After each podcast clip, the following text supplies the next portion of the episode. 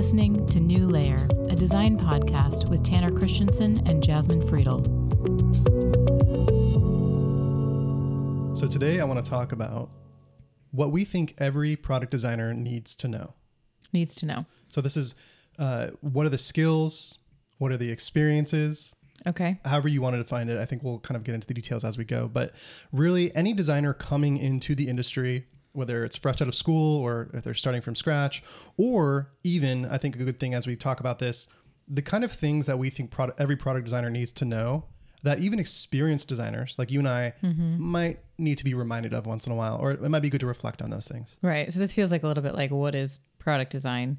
Because I think we could break this down into a bunch of things, which are like skills and experiences, which kind of relate to hard skills or soft skills. And I, we've talked a little bit about soft skills before, so maybe we just zero into like sort of what is the process and what pieces of that come together to form product design. Yeah, and I think some of those soft skills actually may come back up here, but uh, let's see what happens. So, the reason that I'm interested in this topic and making this uh, the the theme of today's episode is often what I've seen on online forums or on Twitter or even in real life conversations is many designers are debating what it means to be a product designer and whether or not that's even actually a real role, or uh, what it means to be like an IX designer or UX designer or UX de- or UI designer, like all these different Right. Or visual designer. Like what's the difference between all of these? Right. Right. And how I've seen some people approach this kind of this question space, this debate is, well, because these companies have open roles for a UX designer and this other company has a UI designer and this other company has a visual designer,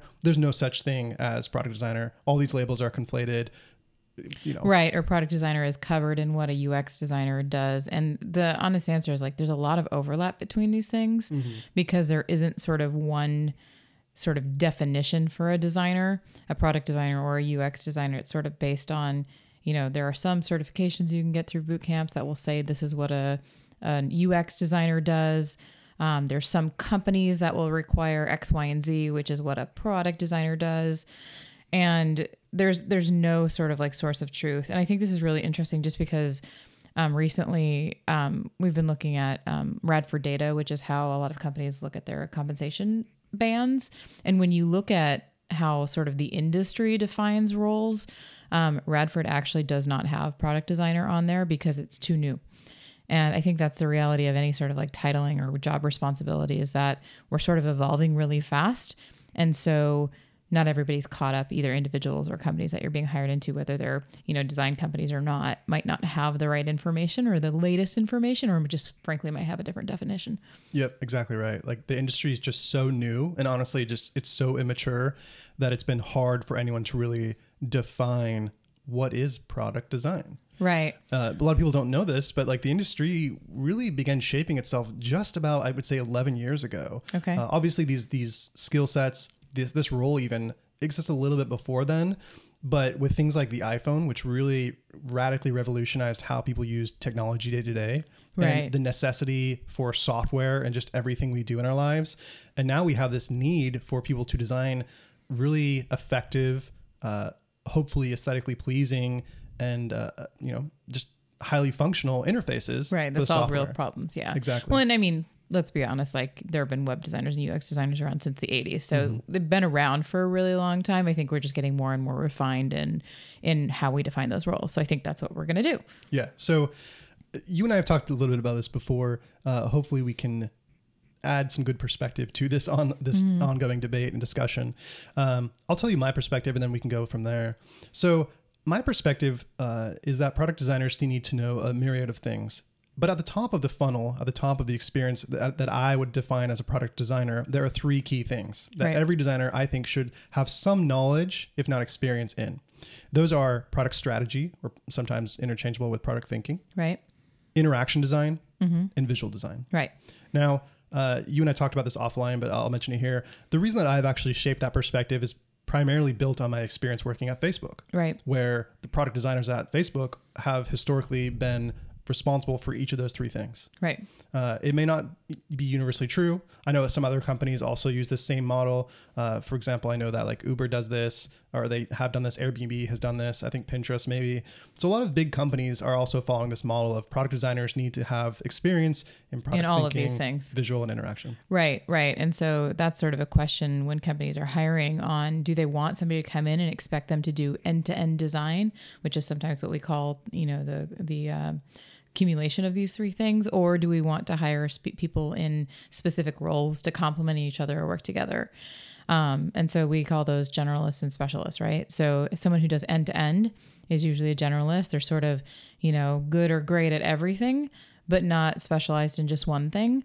Um, someone who comes in as maybe just a UI designer or a visual designer, they'd be a specialist because they have one area that they're really great in their craft. Um, and those you'll you may see in a lot of like big tech companies. You also might see those specialists in like more agency environments too, where you'd have one sort of set of proficiency, and you'd work with a client to come in and do a certain phase of the process, where you might do a strategy phase, or just an interaction design phase, or just a visual design phase. Exactly. So it really depends on the, the company and where the company's at and their needs and what they view as the role of design Right. in, in the process of building products. Um, I, I think that just like uh, product designers, again, they are generalists. They have general experience in each of these areas of design. Uh, I, I think that they offer like a lot of value to these companies because they can kind of dive in and out of certain areas and they can offer a lot. The difference primarily is that like specialists you know of course they're specialists. They are they excel at one area. Maybe it's visual design for example. They really can know how to nail that stuff whereas a generalist or a product designer may be able to do it very effectively and high quality for sure but maybe not quite as much as a specialist Right. And I would say um, there's also sort of the T-shaped designer that's in between, which is like a generalist with one skill, one like really deep skill. So say, you know, you're pretty good at most things, but really good at visual design, that might be considered a T-shape. Whereas a specialist, you probably, if they're a visual designer, you probably wouldn't ask them to do the product strategy. Right. And this is exactly why you also see companies who are hiring for multiple roles in this space. You know, they're hiring for interaction desi- designers and visual designers and maybe even product designers. It's usually because they they have a need for these specialists, but they also have a need for maybe generalists or uh, a, Yeah. a group of people who can s- span the whole spectrum. Right. And, you know, if you're looking, if you're sort of new and just starting out and you're looking at different job listings and seeing that one says product designer and one says UX designer, and you don't really know the difference, these are great opportunities to just ask and say, like, what would, you know, the, the responsibilities of this person be? Who would they be working with? What skills do you expect them to have? Because really the name isn't always going to differentiate as much as you would hope. Yeah, absolutely. It really comes down to like the roles and the responsibilities and the needs. Right. So, if you don't mind, I'd like to first uh, dive into each of these three things that I've identified. Sure. And then we can kind of talk about supplementary skills or other things. If there's things. anything else. Yes. Yeah. So let's start at the top, uh, the funnel, which is usually the first part of the experience that a product designer is dealing with, which is the product strategy or the product thinking. Right. So, uh, how would you define product strategy?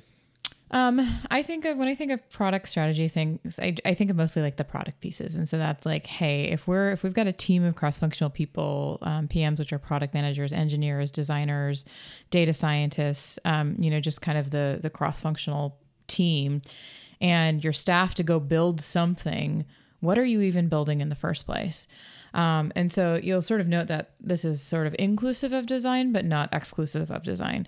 Um, so the questions there within this product strategy piece comes, hey, what what's the problem we're trying to solve? How do we know this is a problem? Um, who does this problem most affect? Um, how does this relate to our business goals? How does this relate to users' goals? Um, how are we going to know when we've solved that problem? All of that sort of setup stuff that actually tells us whether what we're going to pursue or, you know, what we're going to pursue or is there anything in the space worth pursuing is the right thing to go after. Right. And the way that I like to think about this is if a designer comes into the room and you know maybe it's a, a team that has not really worked with designers before mm-hmm. they're probably expecting the designer to be aesthetically oriented you know, help us make Happens this pretty help us align things on a page but when the designer comes into the room and says um, I, I want to consider the business objective here. How are we measuring success? What does that look like? What, what happens if we fail? What do we do? Uh, how are we justifying this work? And how have we, like you said, how are we verifying that this is the correct, the right problem to be solving right now for this team? that adds a lot of value th- to that designer. And suddenly people don't think of them just as a visual person, but they say, this designer is now thinking holistically about designing the product or feature, right? Right. And then you consider the opposite, which is someone who comes in and doesn't ask those questions or just wants to jump to the solution, which, you know, might be desirable when you're on short timelines and things like that. Um, but to be able to get on board and to get excited about those things and to leverage different perspective can be a really valuable thing. And sometimes there are already people in the team or in the company who this is their specialty, right? Typically, right. we know these as uh, product managers or project managers interchangeably. And their responsibility primarily is exactly what we just identified. They spend the time looking at competitor research, they look at the analytics, they, they assemble the team and make sure the team has a good vision and a goal and a lot of metrics to align towards, right? Mm-hmm it doesn't hurt to still have a product designer on that team who can align and partner with a product manager and still again kind of demonstrate um, a willingness to look at the problem not just aesthetically or in terms of visuals or platform conventions and interactions, but also like this is a business need and we're all here for a reason. Right. right? And, and, a good example of that is like, how has this been solved before? That often comes up when we're looking at other problems and, and you know, having a great knowledge of other experiences that have solved this problem before, um, what the competitive market is like. That's something that a designer can, can very well contribute to. Right. I think in like the most ideal world, product designers coming to the stage would have actual product experience. And by that, I mean they have experience assembling and putting together and analyzing the, a product of their own. Right. And I think sure. we're seeing a lot of examples of this today in modern day with designers who are building their own apps or starting their own little small companies. And like each of those, each of those kind of experiences yields itself to understanding what what does it take to build a successful product right and i when i think of somebody who's junior or you know maybe is coming in for their first role um, this isn't necessarily the thing that most people will do really well at first, and that's okay. So, you know, when I'm looking to hire an associate designer or a junior designer, I'd, I'd want them to at least have sort of dabbled in this space or tried this. And I'd much rather have them come in, you know, starting with a problem than not starting with a problem, even if it's the wrong problem or even if it's, if it's not the biggest problem or the most obvious one or the most impactful one. Because again, it demonstrates that they're thinking about this in the context of the business and the users Right. And and they will be able to collaborate on that. And even if, you know, sometimes when you're coming in as a junior designer, there's some sort of scaffolding around you, be it other designers or other cross-functional partners like PMs that can help um, establish those foundations because pr- what product thinking really is is a foundation to go through other phases of design on. And it's a learning. I mean, that's one of the first things that you'll probably learn. And it depends again if you come through like some sort of formal education or not. But, you know, when you're thinking of even I'm thinking of case studies right now, like when somebody starts to put their case study together and says, Hey, here's the problem I was going after. That's so much more valuable, even if it's off, than just saying, Hey, I just chose to improve this because I thought the visual, you know, I, I thought the buttons could be, you know, a little more lively. And I thought, you know, maybe it needed some micro animations. And I thought maybe that color, the color palette was too bland. Like that's the stuff that, you know, as we go through this process, we'll see that those can help solve a problem. But really, that stuff doesn't matter at all unless you're going after something that's really meaningful. Yeah, and so if you're just starting out and you're joining a new team or something, and you don't have a lot of product product experience, at minimum, what's really valuable is to just ask questions about the product experience. Again, we we already stated these, but I think it's worth repeating. What are the metrics we're looking at? How do we know this is a problem? What kind of data, what kind of analytics do we have to to help us track this? Um, yeah, and I think it's it's it's helpful to you know, for a lot of the things we'll talk about next, you'll have like actual outputs. Um, you know, and we'll get into those like wireframes is something that comes up in interaction design. Here, there's things like problem statements or um, generative or formative research that might come up or data that you were analyzing like how do you craft that understanding of the problem? There's actually things that you can show to to demonstrate that you have that. And, and again when we're thinking about somebody getting into a role i think about like getting a job. So how do you have that conversation around that? And there's tools that you can have even if they're just like Google Docs that articulate this stuff. Totally. So that's that's product strategy and product thinking. Mm-hmm. and i think that that kind of skill set is on its own what helps define uh, or helps differentiate product designers as the generalist kind of term from interaction designers or UX designers, for example, is that product strategy piece. But the next piece it, that I, I would hope all product designers know is the interaction design. Sure. So you, I think you've historically defined this really well. Do you want to define it again for us? What is interaction design? Sure. Um, and I just want a quick caveat that, like, you know, UX designers do do a lot of that product thinking. And I think that's why it's confusing, is because we might just be naming something different. When we think about interaction designers um, or interaction design, maybe we should think of it more as a skill than a role, because the roles are where it gets confusing. Um, I think of interaction design as how people move through things. And so that, in the most simple way, is like flows. So when I think of, you know, we've established, hey, here's the problem we're going to solve, here's who's who's affected by it, and here's how we're going to know when it's solved by moving this metric or having this business outcome or this user outcome. Then I say, okay, how how would we actually get someone to move through a product? And that could be things like, you know, how do we understand the ecosystem of things and design a full on app? Or it could be, how do we, you know, look at a flow, you know, just sort of one sequence of pe- someone moving through screens. Um, it could be as simple as, you know, a page which somebody goes through a couple of different steps on.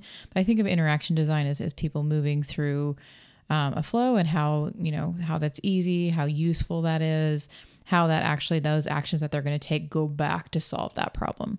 Yeah, I think you put that very well. It's you you've got this problem and then you have this maybe hopefully ideal end state, this success state. What happens between those two things, right? That's Right. interaction design. Right. And uh, I just want to call out that often when I think people think about interaction design and these flows, uh, you know, if, if part of what they're doing is building up um, a, a, a user flow or user journey or journey map, they'll be like, oh, I'm only designing an email form. Do I need Right. to do a journey map? Right. And you still might need to because each element on that UI, each element on that screen, if it's just like one screen, for example, is still part of the interaction flow. How's the user going to go from form field to form field?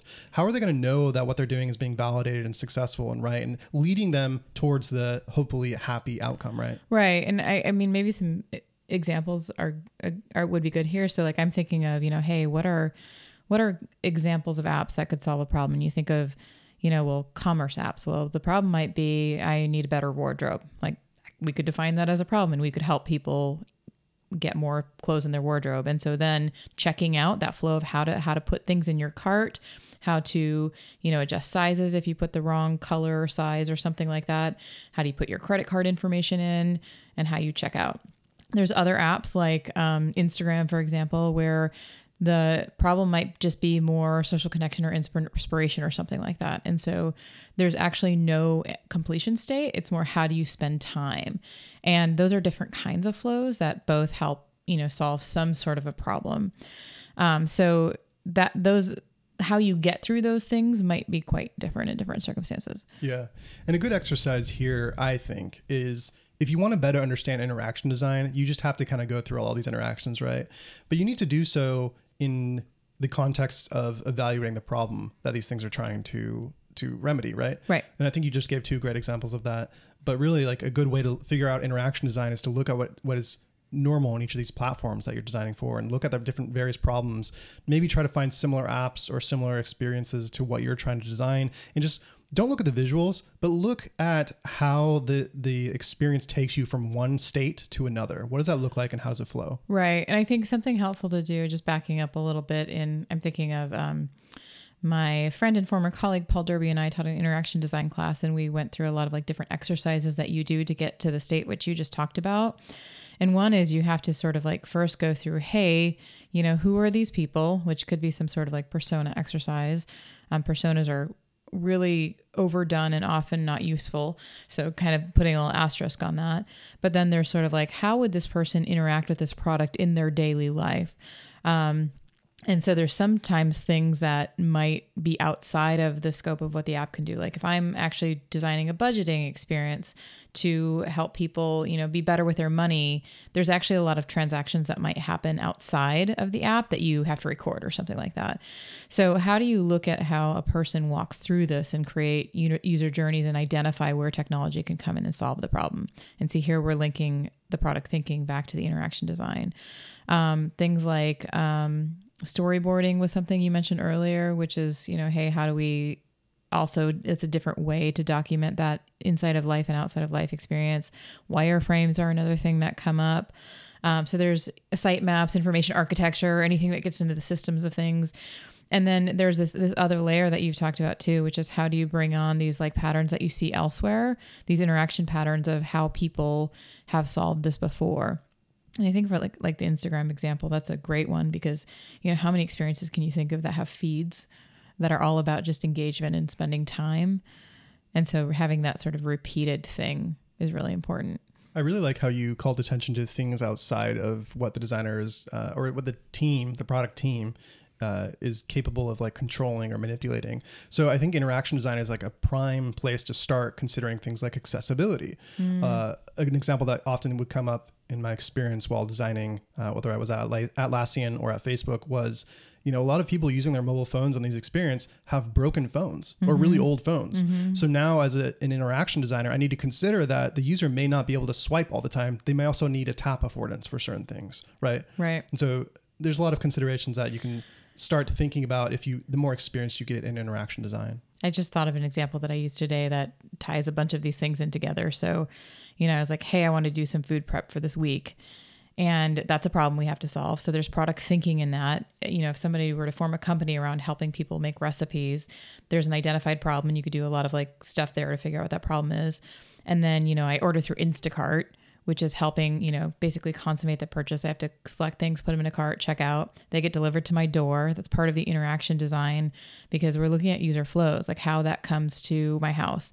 And then I did something um, that I don't normally do, but I used Alexa for a recipe. And when you're thinking of an accessibility, there's, you know, all the there's different impairments that we need to understand for, but there's also scenario based things, which are like, you know, Alexa's voice controlled and the type needs to be a lot bigger based on, you know, me reading the recipe while I have bacon grease all over my hands. And so there's a lot of little nuances that come up. And I think really thinking about that in interaction design is a step that really needs to be considered. A lot of times we'll see people look at screens which are like first you do this and then you do this and then you do this and then you're done and that's great. And that's usually what we call the happy, the path. happy path. Yeah, the happy path. It's like, okay, if everything worked out perfectly, that's great. But you forget to think about all the things that could go wrong. Like what if someone has bacon grease on their hands or, you know, what if somebody has a cracked screen or what if somebody is vision impaired or what if your credit card doesn't go through? Like how do you handle error states? And so while interaction design might seem pretty straightforward to A to from, from A to B, it's really it's really a systems experience exercise. And to be clear, if you're just starting out in product design, you don't need to have solutions or answers to all of these things, but just the fact that you're documenting them and ma- making explicit trade-offs and saying, you know, we don't care about cracked screens for this instance. Maybe we'll come to it in the future. That's just one example. That's okay. It, it's just that intentionality of the design uh, work that I think matters the most here. Right, and the consideration, and and even again, like if we're saying as if when you're just starting out, you don't you don't have to be like super experienced in all these things, but know that these are things that are gonna you're gonna come across and you're gonna be responsible for. Um, is really important.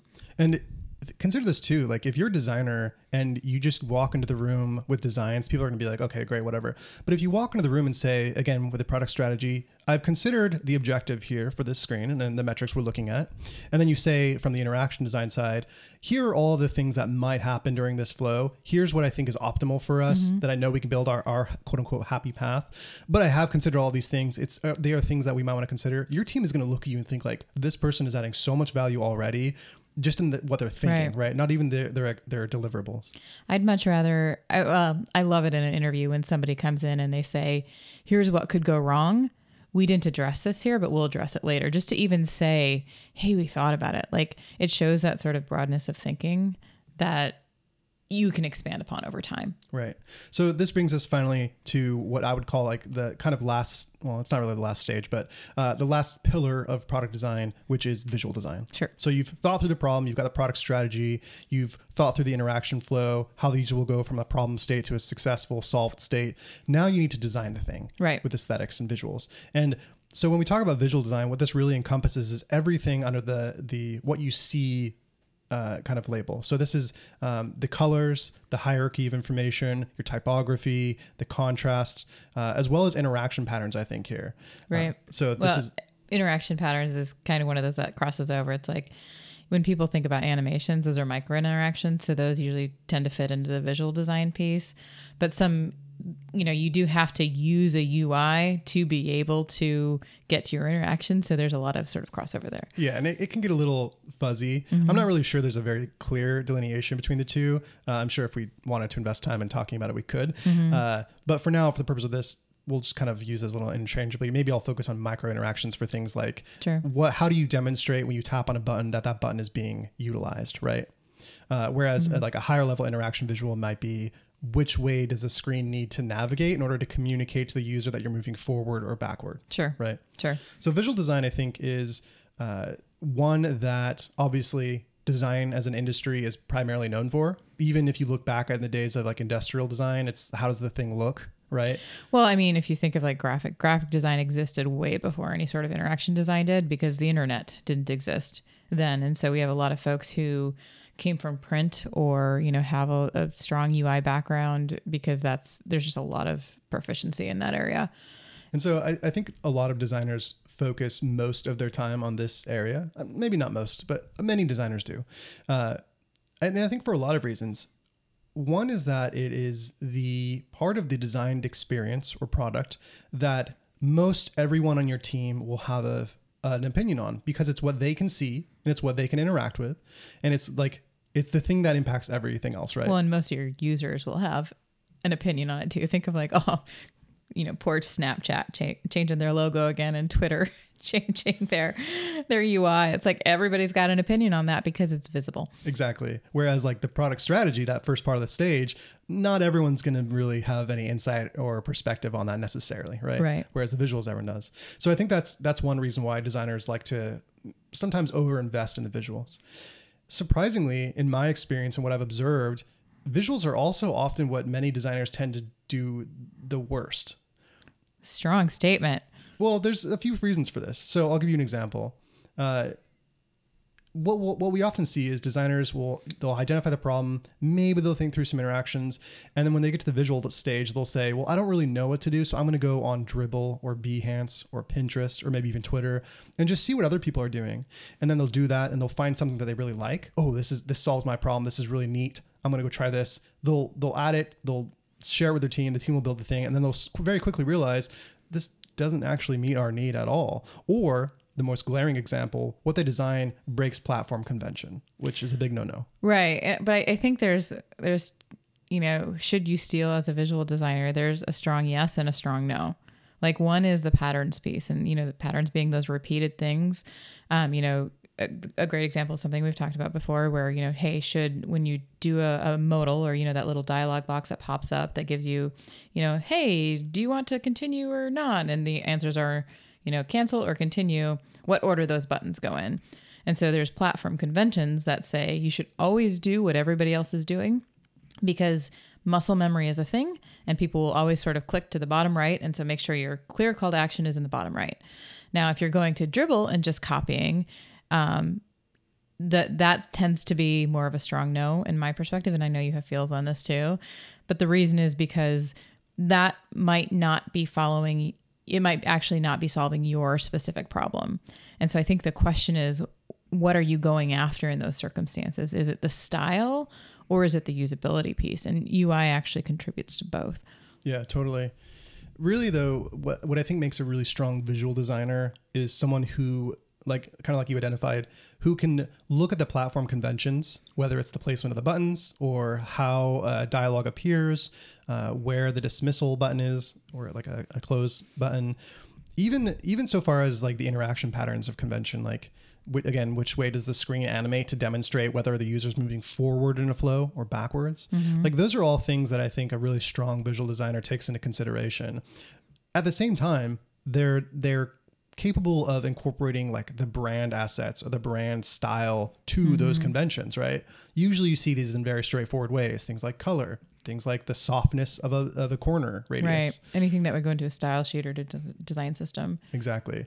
And so uh, again, I think I often see designers make a lot of mistakes in this area because they they conflate what they see elsewhere on the internet with like good practice, even though it may not meet their brand needs. It might not meet their problem strat their their product strategy. It might not actually work really well, but it looks really pleasing. Right. And and sometimes you'll find too, even if you don't have a strong brand, the key is consistency.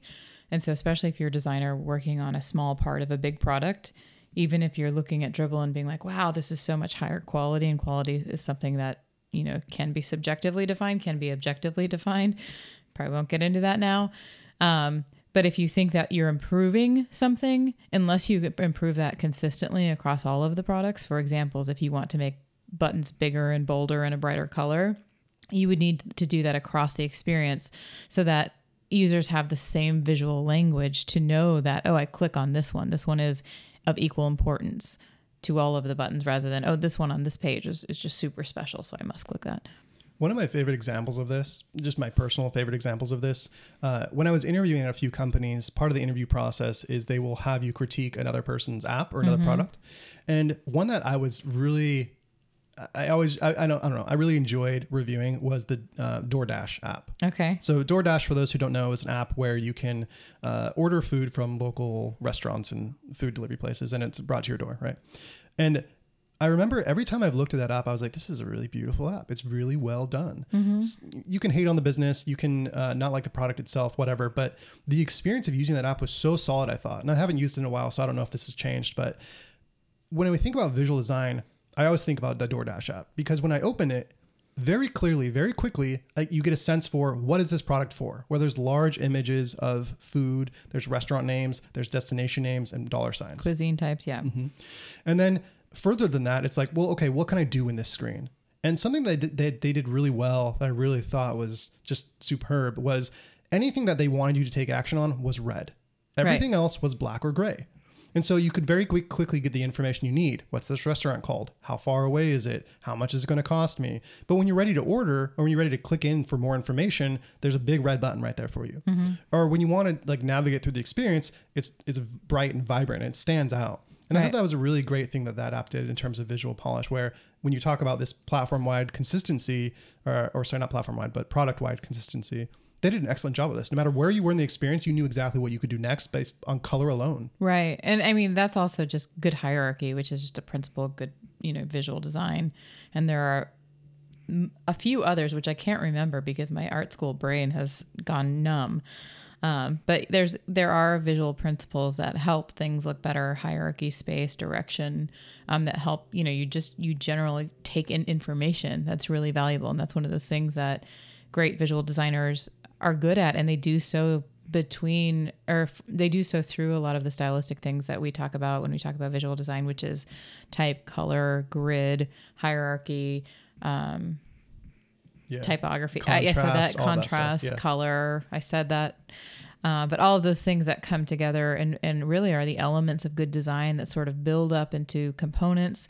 And components are things that have multiple elements arranged in a certain way that build up into pages. And then those pages are templatized and build up into experiences, which end up being the interaction design.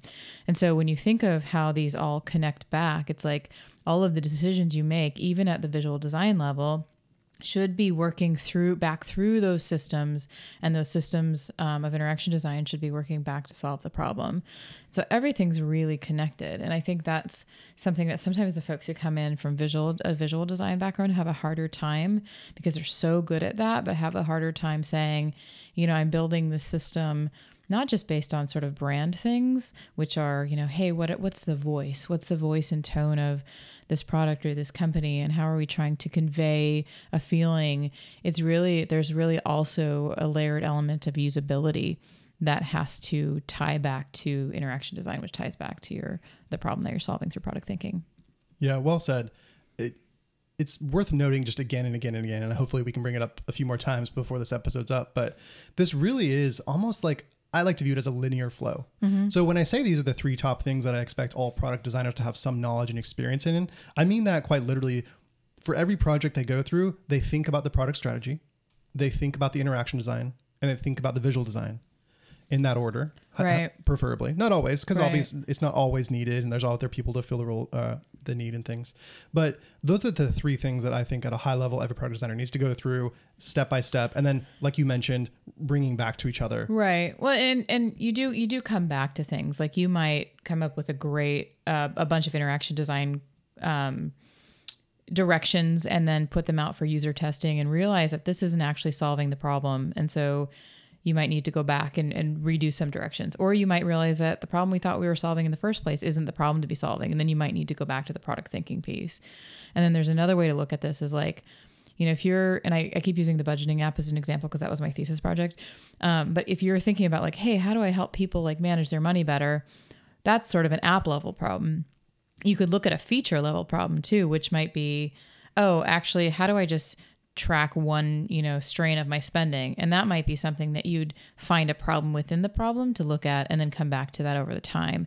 And so the scope of what you're working on might change. So for example, if you're a junior designer starting off at a big company, you might not be working on that big, you know, all in problem. You might be if you're at a startup you might just be working on one strain or one, one thread of a problem. And so you can still use this sequence to go, hey, what is the problem I'm trying to solve? Even if it's like, you know, hey, help somebody get through this um, credit card experience when they have a, a debit card or, or, or an EBT or something like that.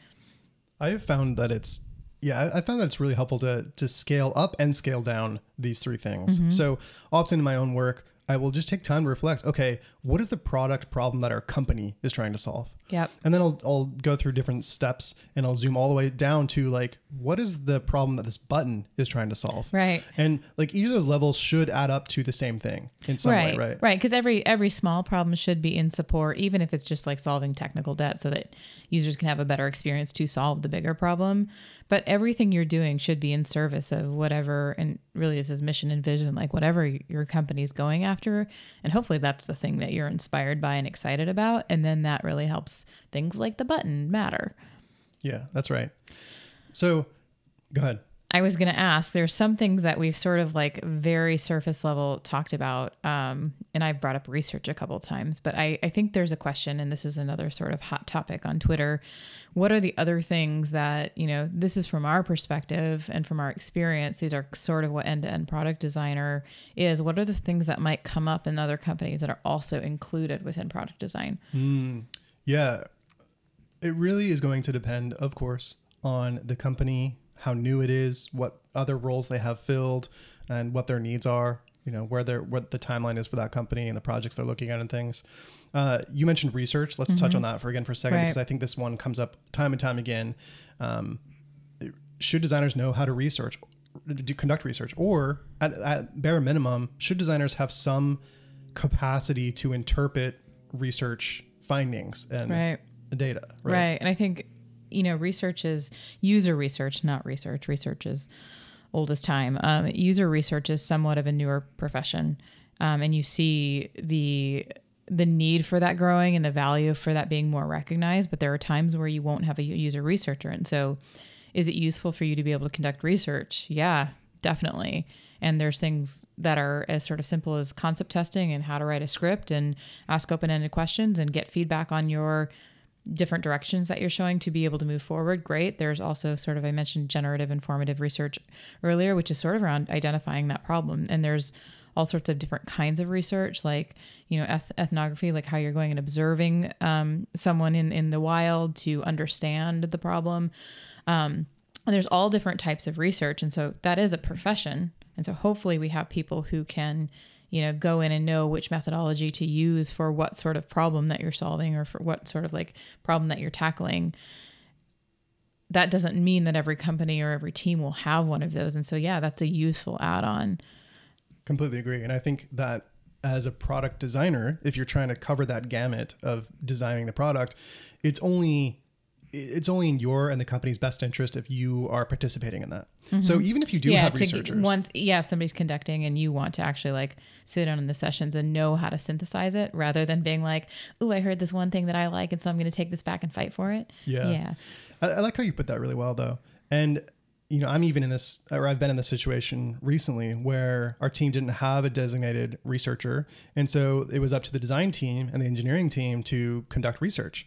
And I think a lot of designers shy away from this because it is very, uh, I don't know, it, uncomfortable. It, it's definitely uncomfortable. You're sitting down with real people trying to like have a conversation about the work, trying not to get offended or not to guide them. Not to, to get defensive when you're like, wait, you should know how to do this because I designed it and it works when I do it. Yeah. And yet it's, it, yeah. So I think it is worthwhile for designers to invest a little bit here in this area as well if they want to really uh, be the best product designer they can be.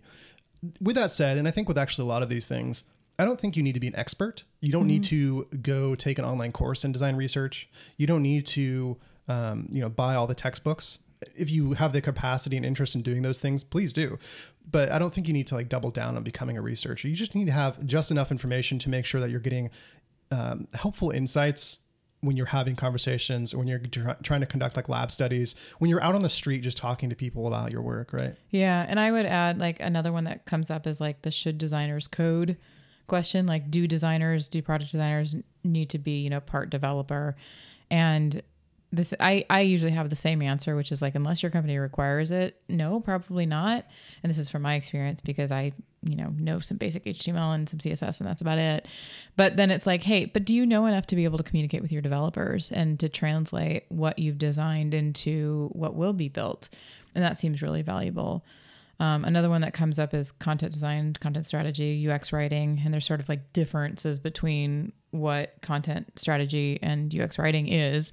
Um, but should you be able to write the final strings? And that's sometimes yes if no one else is doing it and what you're going to type goes live, and sometimes no if you've got other folks who are in charge of that. But those are all like these all feel like for the the three things that we've been talking about the product thinking the interaction design the visual design these are all really great add-ons that might be valuable in different circumstances and at bare minimum if you have people in those roles they make you better partners yeah i, I completely agree with you um, I, there's so much here that i think we'll, we actually will dive into in future podcasts uh, but my perspective is that very much like yours for when it comes to programming it's so additive to the experience that I would urge designers to try to invest in learning at least a little bit. And it's so easy to learn now with online tutorials and things, but you're talking about code? About programming. Oh God.